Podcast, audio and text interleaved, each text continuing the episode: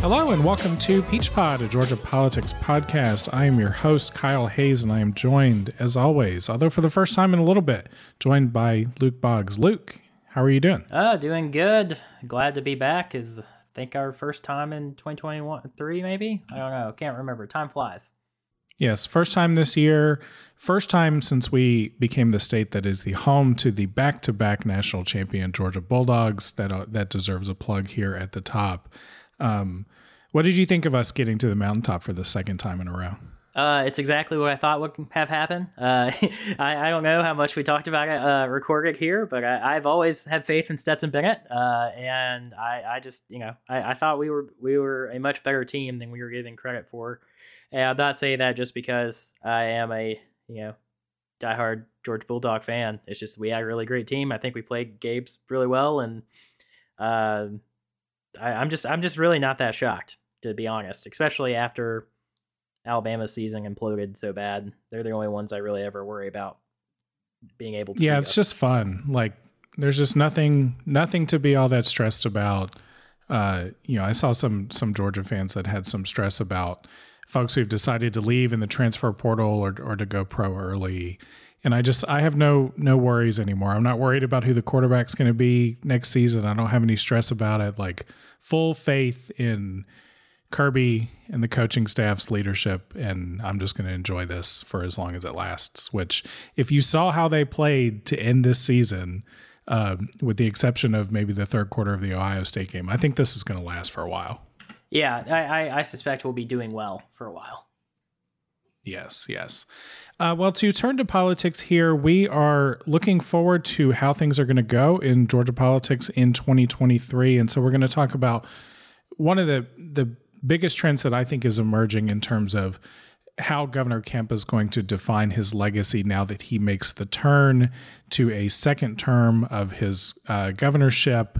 Um, we're going to talk about it some more, but he's sort of making the traditional turn that we've seen, particularly Governor Deal make in terms of taking on sort of legacy defining issues where you know maybe they're not the most polarizing maybe he can get bipartisan support for them um, but they're the ones where he can really make an imprint from his governorship on this state. So we'll talk about how he approaches that. And then the 2023 legislative session it has already started but it doesn't quite feel like it's gotten off the ground yet uh, because the first day of legislative session was the same day as the national championship game. And so they had a really brief session in the morning and then a lot of folks from Atlanta flew out to LA to watch the Dogs dominate TCU. And then last week they were in, we're recording on Sunday evening, the 22nd. Last week they were in budget hearings. Um, and so those are days where session days do not tick off the calendar. Um, and you have uh, lawmakers hear budget presentations from the agencies about what the priorities in the governor's budget are, and that is the beginning of the one constitutionally required activity lawmakers have to do every year that is to pass the budget. So we're going to talk about how we think think session is going to go now that it's really going to get fired up here soon. Um, but Luke, let's talk about Governor Kemp as he enters his second term, and we're going to hear sort of more fully what his 2023 agenda is in the state of the state next week. But the one thing that he sort of laid a marker on in his inaugural address for his second term was making Georgia the electric mobility capital of the country um, and previewing the fact that he wants to make additional investments in uh, preparing Georgia's workforce for bringing in electric vehicle manufacturing, battery manufacturing, solar panel manufacturing, and basically building a green energy industry in this state to prepare Georgia's workforce for it, to get uh, improve housing options in Georgia for all the new workers that'll be brought in by these industries, and then interestingly, you know, he had that message in his inaugural, and then he took that message on the road, and it wasn't to some other state uh, in the region or, or some other place in the country. He went to Davos in Switzerland to the World Economic Forum to take what he says is his message of Georgia's success story under conservative governance and sort of economic certainty coming out of the pandemic. And I'll start actually with Davos with you, Luke. What do you think of? Governor Kemp, who has sort of railed against out of state interests and, uh, you know, people not from Georgia making decisions about and having opinions about what goes on in Georgia. What do you think of him kind of turning it on his head and, and heading over to Davos and telling uh, some of the world's fanciest CEOs how things are going here in the Peach State? I, I you know, I, great, great political messaging, Kyle. I love it. Uh, but to me, I, I, I feel like it's it's pretty consistent. Uh, with Kemp's messaging, only because the fact that he's doing this as part of economic development I mean, I, I, see a lot of continuity here between how Kemp talked about this stuff and how you know Governor Deal talked about this stuff. Because it, it, it would be one thing if you know Brian Kemp was like going to Davos to be like, "Let me tell you about my Georgia vision and all this stuff." But it's like the reason he's going there is he's wanting these businesses to build factories in Georgia and bring a bunch of jobs to Georgia and you know do be the economic development governor is, the the thing I get from this because yeah, because one thing I have come back to time and time again with Governor Kemp is that to me, his governing philosophy is to do as little as possible, is what it feels like a lot of times. But on the one area where that is not true has been getting businesses to locate in Georgia. Governor Kemp has been consistently very interested in that and, you know, doing a lot to do that. And, you know, in some people's opinion and sometimes mine, uh, give businesses too many incentives to come here.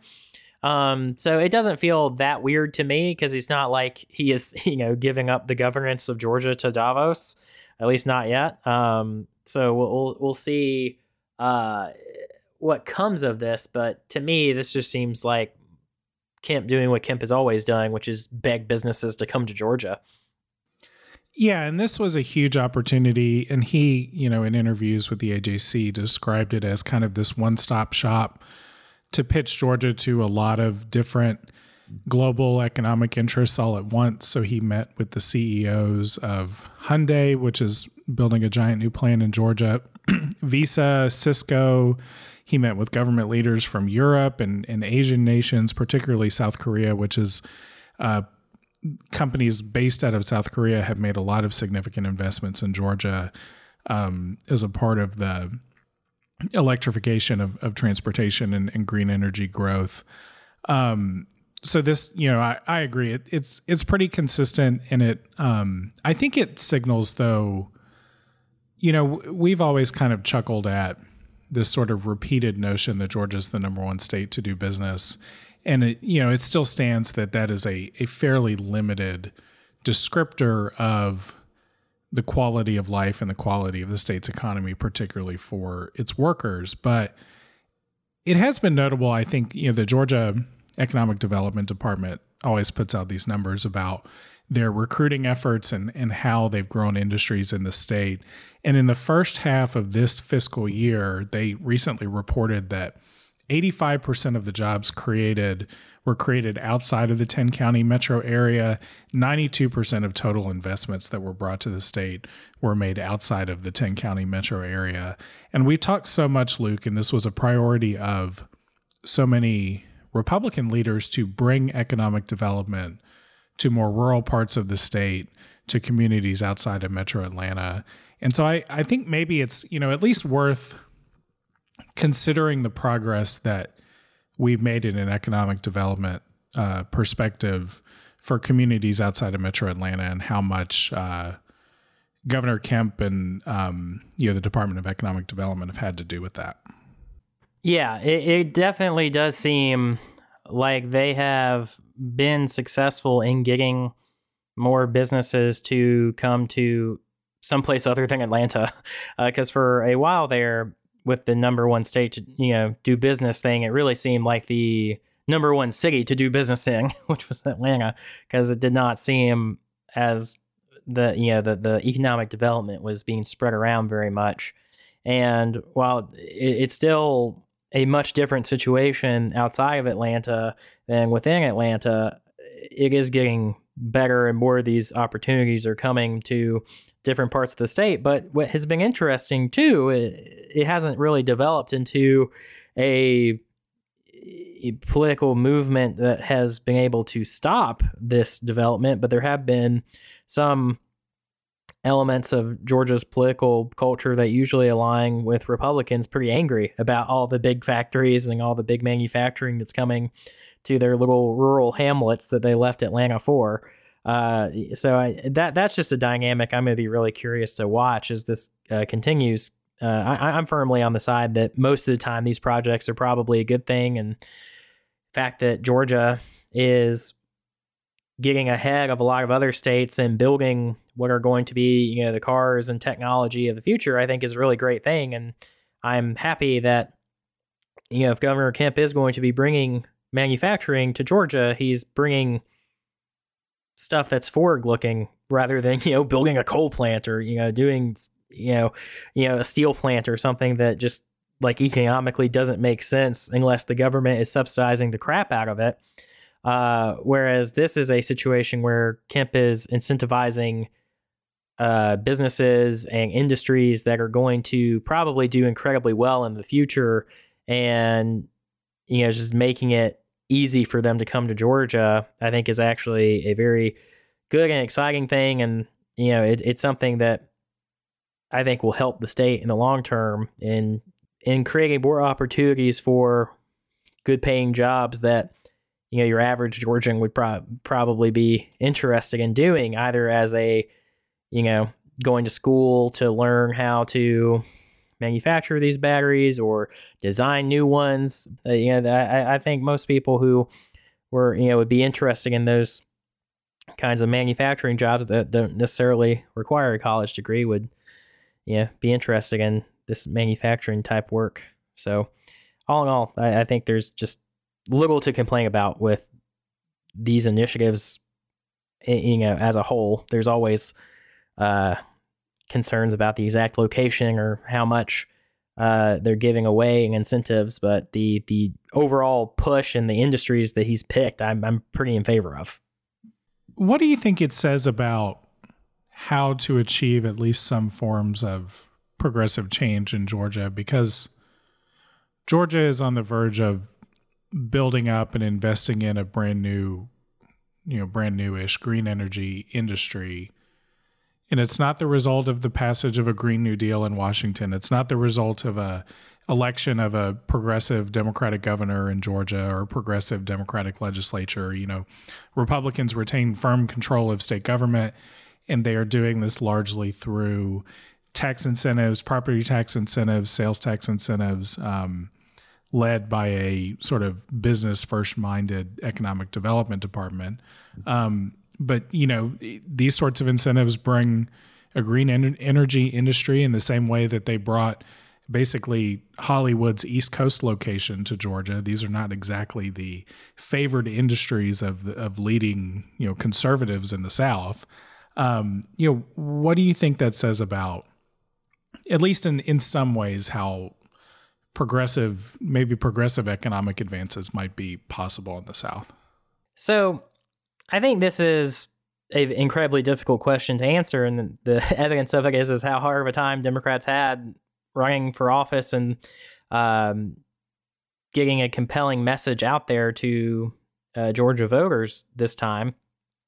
And I, I, think there's a lesson to be learned in Warnock's victory and the rest of the tickets uh, loss, and that and that lesson is know your audience. And the Georgia audience right now likes Governor Kemp pretty pretty well. You know, uh, it was one of those things that I was routinely fascinated by. If you looked at the the polling, uh, especially near the end of the race, people had pretty high opinion of Governor Kemp personally, and same for Raphael Warnock. You know, people just like both of these candidates, and Governor Kemp isn't up for you know, uh, going to be able to run for governor again unless he takes a term off. Then he could run again theoretically, but no one's really done that, but you can do it. Um, but I digress. You know, maybe he'll run for Senate one day, maybe he run for president. But I think in the the short term, Democrats are in a tricky position if they're going to successfully push any of their goals.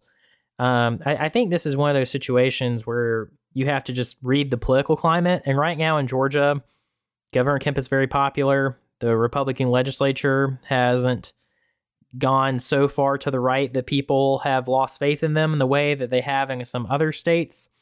And Kemp is obviously focusing on a bunch of issues and initiatives that, on paper, in broad strokes, Democrats would be really, really supportive of. I don't know many Democrats who would be against Georgia building electric cars and batteries and b- building multiple you know pieces of the you know climate change fighting future in the state of Georgia. I feel like all Democrats would be in favor of that, and I, I think this just creates an opportunity for Democrats that short term will look very counter intuitive, but I think in the long term would help the Democratic brand tremendously, which is Democrats should embrace these initiatives from Governor Kemp and fight really hard to make them better and to make them more progressive and to be a partner for Kemp because there's probably going to be some Republicans who won't like these ideas just because they're spending money or because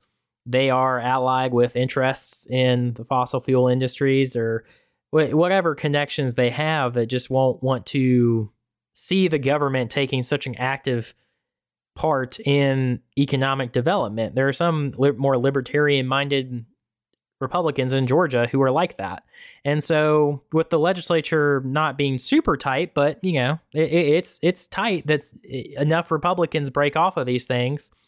Democrats could really uh, you know, help secure these initiatives and even if it makes Governor Kemp look better, if Democrats are seen as smart, competent, partners, people will notice that. Voters will notice that and, and hopefully give them credit for it. And it, that'll be especially beneficial to Democrats, I think, if it's a situation where there's some more right leaning members of the Republican conference who are holding up these initiatives from getting done, and Democrats are there to save the day and make a deal and to um, one advance their policy goals, but also make Georgia a better state to live in and provide more you know, really well paying jobs and build up some industries, I, I think voters will notice that and recognize that and, and hopefully reward some of the Democrats in that. Because I, I, I genuinely think that part of the reason that Stacey Abrams did as well as she did in 2018 was the fact that she was coming off of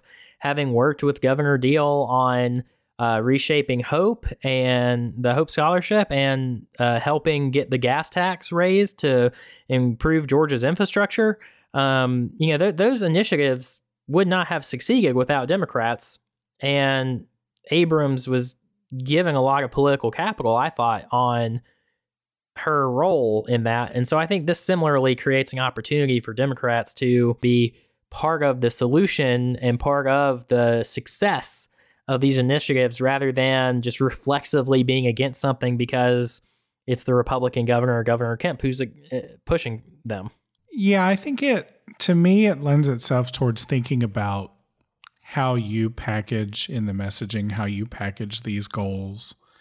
That I, I think, you know, Georgia's electorate, I think, is sort of in favor of homegrown, Georgia based solutions and solutions that are you know come from the business community in the state. I think that I think that broadly across the spectrum people generally look on those sorts of things favorably and that if you feel like you are you know making changes that will detract from your quality of life because progressives in Washington or progressives in California told you to do it that Georgians will be somewhat reflexively opposed to that. But if Georgians are leading the way into the green energy future by driving a I don't know what electric car Hyundai makes, but driving Hyundai's electric car that was manufactured in Georgia, that that is like something that's a lot, a lot more appealing to them.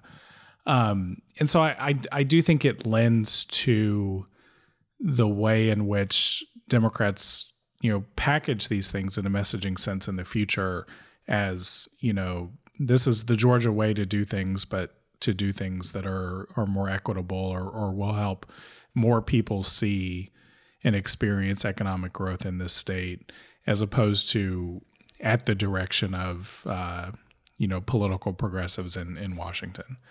The other piece of this, Luke, that was that was kind of amusing. Uh, the lieutenant governor of Florida took a swipe in an interview on Newsmax, took a swipe at Davos and uh, basically the push around electric vehicles. And, and she didn't name Brian Kemp directly, but she basically said, you under Governor DeSantis's leadership in Florida, uh, they're letting you uh, decide what you want to drive and where you want to drive it. Um, is sort of a, a veiled shot at at Kemp, and and I think this is the first time we've seen even even in a veiled sense, a shot from DeSantis towards Kemp. Do you think that that says anything about at least who DeSantis perceives as a possible threat, as as DeSantis is just like very obviously running for president in two years? Maybe I the the thing I, I think it's more indicative of is just Florida, Florida is a dumpster fire. It's always been a dumpster fire, and I think it's only worse with you know Governor DeSantis at the helm because his brand is just sort of punching out and making enemies and getting headlines. And so I, I think it's just one of those oppor- it, th- this was just an opportunity for them to try to dunk on somebody, and so I think they took it.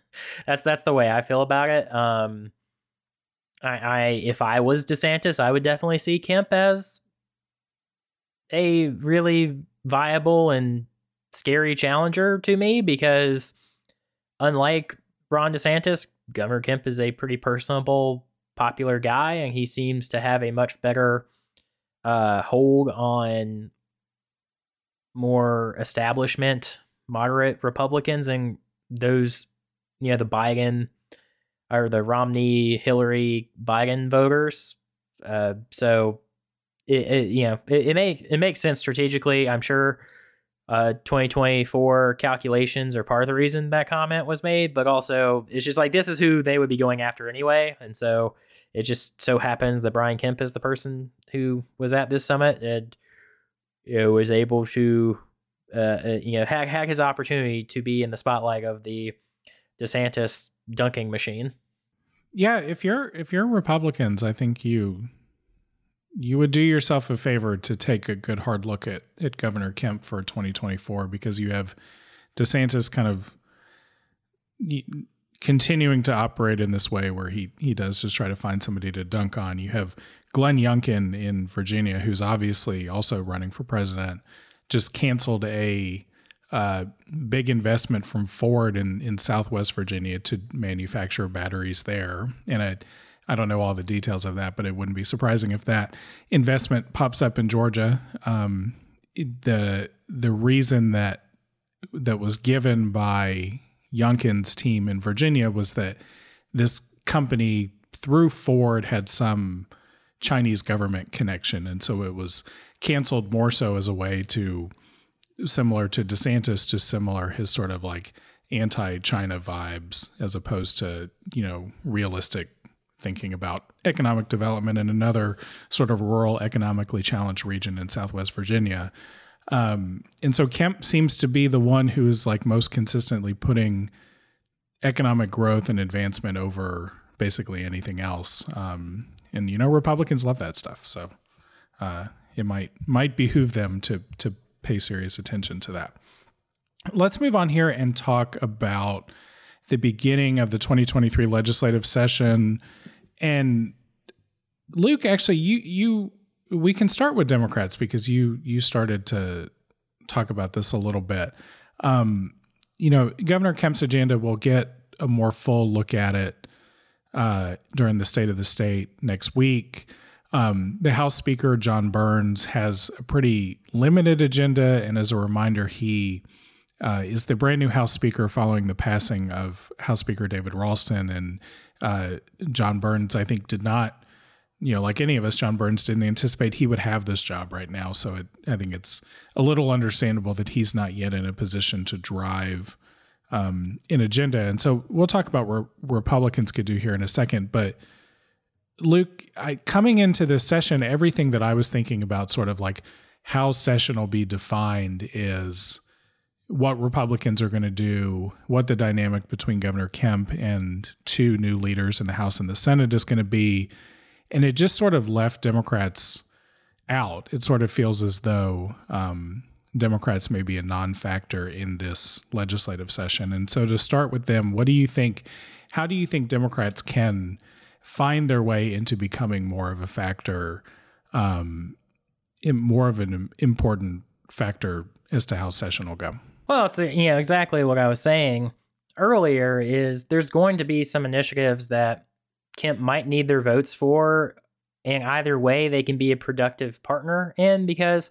One thing that I have always enjoyed about working and following the Georgia Capitol is um, you know, good ideas, regardless of who initially had them, can often find their ways into bills. And uh, there's, you know, plenty of stories. I'm sure uh, people have been at the Capitol a long time can tell you about, you know, a Democrat has a really great idea, but they don't drop that bill. You know, they they give it to somebody else, or uh, they just, you know, catch somebody in the hallway and say, hey, you know, it'd be really great in your bill, or propose an amendment in a committee. And there's all these ways that Democrats can be productive partners because very it's very rare that Republicans out of spite will just say like we're we're, we're not going to put that in the bill because it's an idea a Democrat had. I mean that happens sometimes, but not not really all the time. And I, I think it'll become obvious because I feel like we could have this conversation at the beginning of session every session because of just the fact that Republicans have more votes than Democrats, and they don't need any Democrats to pass any bills. They need them for constitutional amendments, but that's it. Uh, and I, I think it's just it's pretty straightforward to me that there's going there's going to be something we're not expecting that'll pop up where Democrats are important. Because with the heartbeat bill, Democrat, uh, you know, it took a cut. Uh, I think two Democrats flipping for them to pass that bill, and so I'm sure there will be other instances where Republicans will want to do something, but for whatever reason, they can't get the votes for it, either because of moderate Republicans or more right leaning Republicans, more or the libertarian Republicans, who, like I said, are a little uh, more suspicious of heavy handed government intervention like Kemp has been doing. Not to mention, a lot of Kemp's other intra, you know, initiatives are related to increased spending and paying teachers more and uh, putting more money into the Hope Scholarship, et cetera, et cetera, et cetera. And so there's going to be an opportunity for Democrats to be influential. I think they're going to be hard to predict, but you can be prepared for them and just keeping the caucus together and knowing what everyone's concerns are and just finding those opportunities for Democrats to to matter because with the margins as close as they are, there's going to be times where Democratic votes are needed, and we don't know if they are yet, but it will happen. How do you approach? Yeah, the one of the big questions of this session is going to be what to do with a pretty large budget surplus. Governor Kemp has already put out there that he wants to do, I believe the number is $2 billion in total in tax refunds um, through uh, tax rebates and through a one-time break on property taxes, given that a lot for a lot of homeowners, their property values have gone up in the the housing rush right after the the pandemic, and so their property taxes as a result have gone up with those housing values, and so uh, they're going to get a one-time break from the state to somewhat offset their increased property taxes. Um, you know, Stacey Abrams in her campaign made clear that she had a he she had a starkly different vision for state government under her leadership and that the surplus was a one-time opportunity for kind of generational change i think is the way that she used to describe it and that she likely would have pursued using the surplus to uh, you know improve increase the amount of funding available for childcare programs and do a lot more to make housing more affordable. Um, she would have expanded Medicaid, although in a sense that's you know cheaper to do than than the path that the uh, the Governor Kemp is currently taking. Um, but she had a starkly different vision for what to do with the surplus, and it included pretty broad expansions of the role of state government in helping people meet their basic needs. And Governor Kemp, the one message that he's had as he's been at Davos and as he's been interviewed before session is just because we have a big surplus doesn't mean we should grow the size of state government.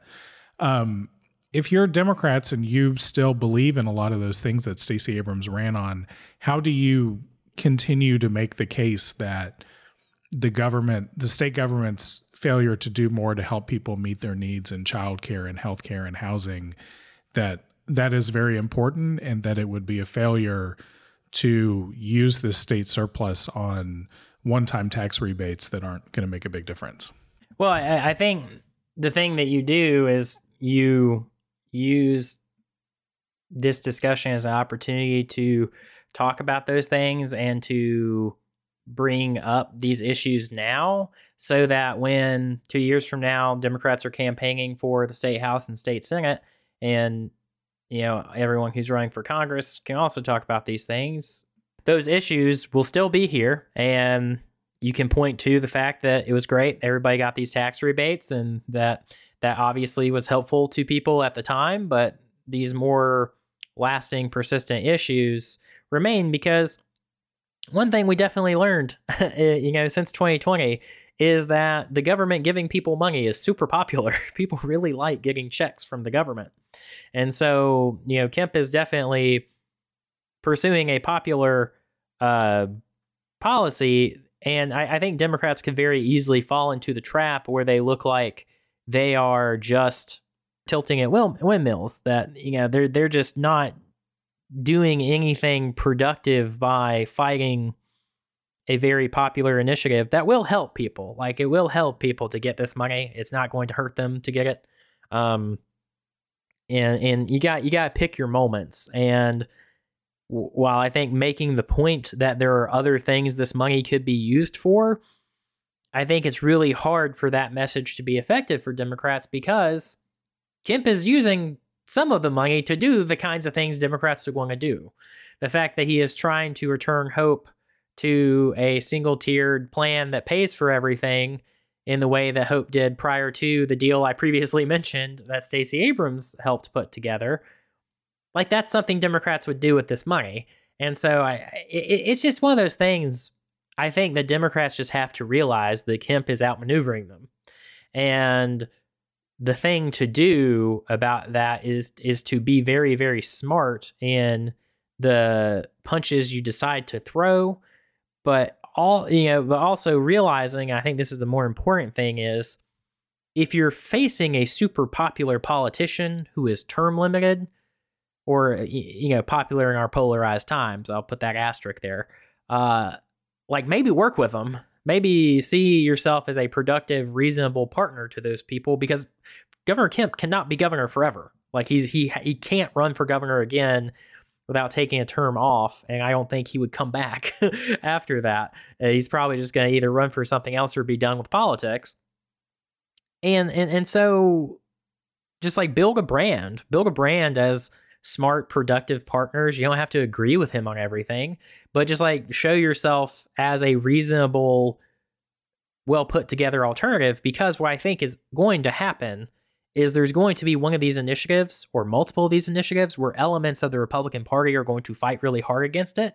I will not be surprised if it comes from the lieutenant governor on on these things or other you know senators because that's usually where uh you know the problems in the Republican Party come from is the Georgia State Senate is where you know someone will will uh, throw throw a wrench into the gears and and use that as an opportunity to contrast yourself with the Republicans and you know to to talk to voters and say hey you know we both like Governor Kemp's agenda to bring all these electric vehicles to Georgia. We think it's a great idea and these crazy uh, Republicans won't get on board and won't help Brian Kemp. But here we are Democrats going above and beyond and being bipartisan and you know doing what's best for Georgia. And I I just think that's so powerful and it's one of those things that Democrats just have a hard time realizing can be super effective. And it's what Warnock did. And uh, Warnock won.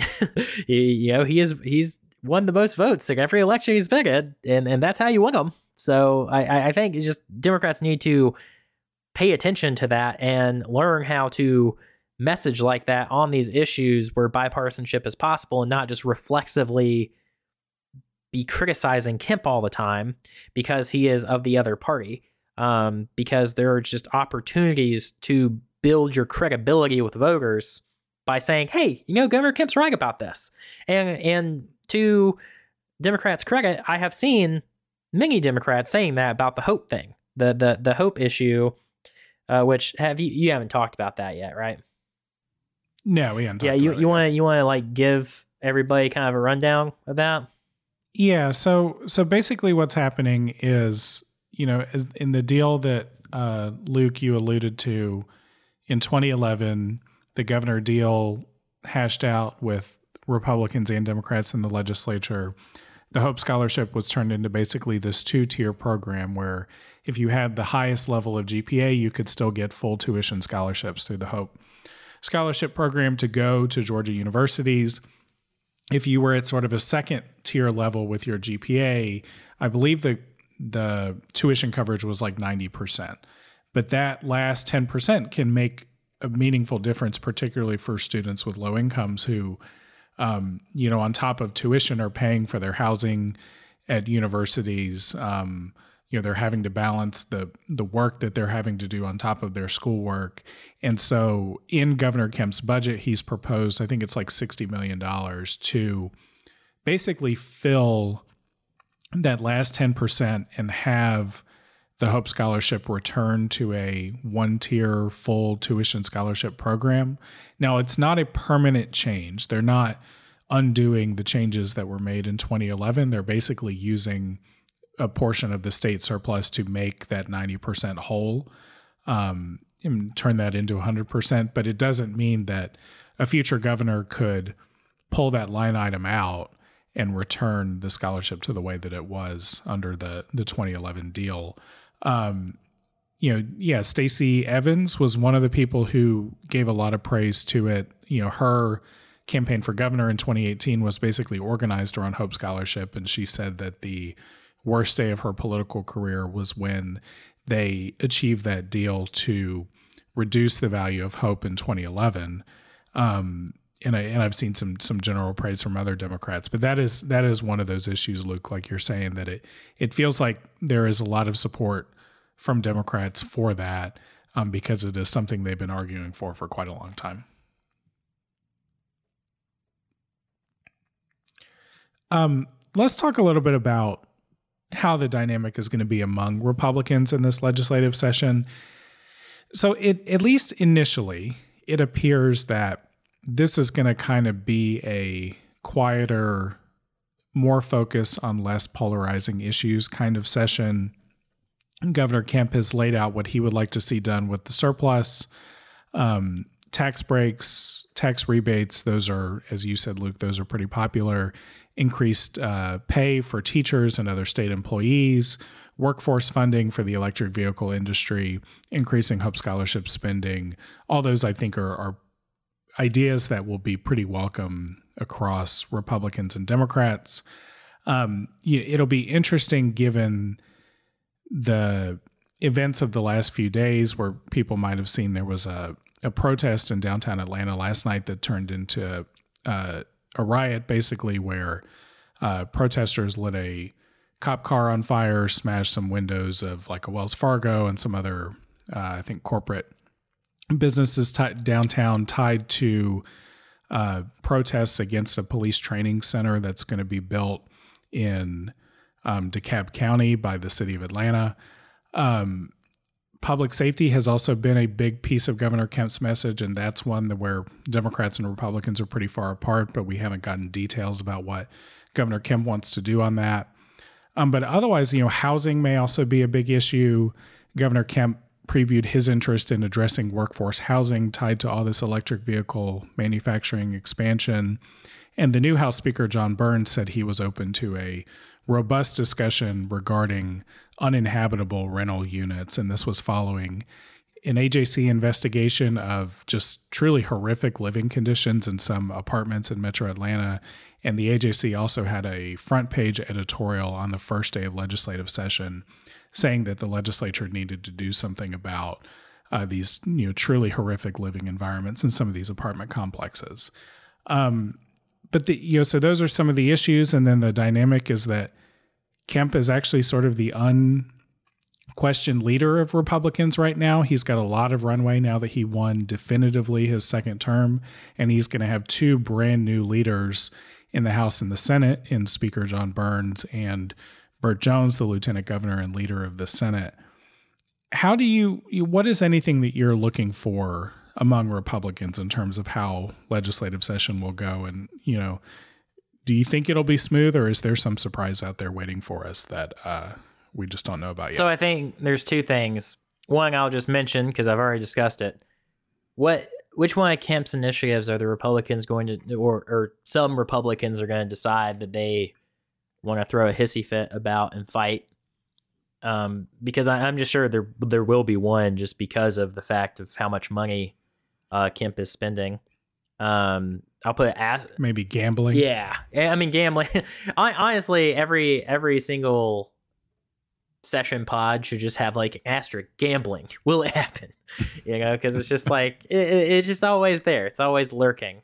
Um, but you know, jokes about that aside, the other thing I'm really curious about is what will Kemp do when inevitably there is a red meat far right policy bill thrown into the session hopper and then it starts getting attention and starts becoming something that's real. Because as much as the Republican leadership says the words, the magic words, we don't want to do anything else on abortion right now, that does not magically stop any legislator from dropping a bill that outlaws abortion in Georgia.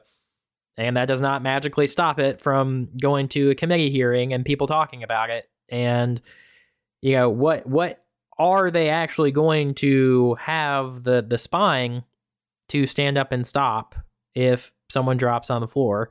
And I think the the real issue you have is when you have a veteran leadership team in you know David Ralston and the you know the House being or the Senate being led to some extent by Jeff Duncan, who who not you know not not as long lasting as um, Ralston, but still was respected and liked and didn't seem to have as much to prove as I feel like Burt Jones kind of does, being the only Trump candidate to actually win in Georgia and to being an overall newer legislator and having a new House Speaker who's going to have to try to just naturally being newer leaders, your membership is going to test you.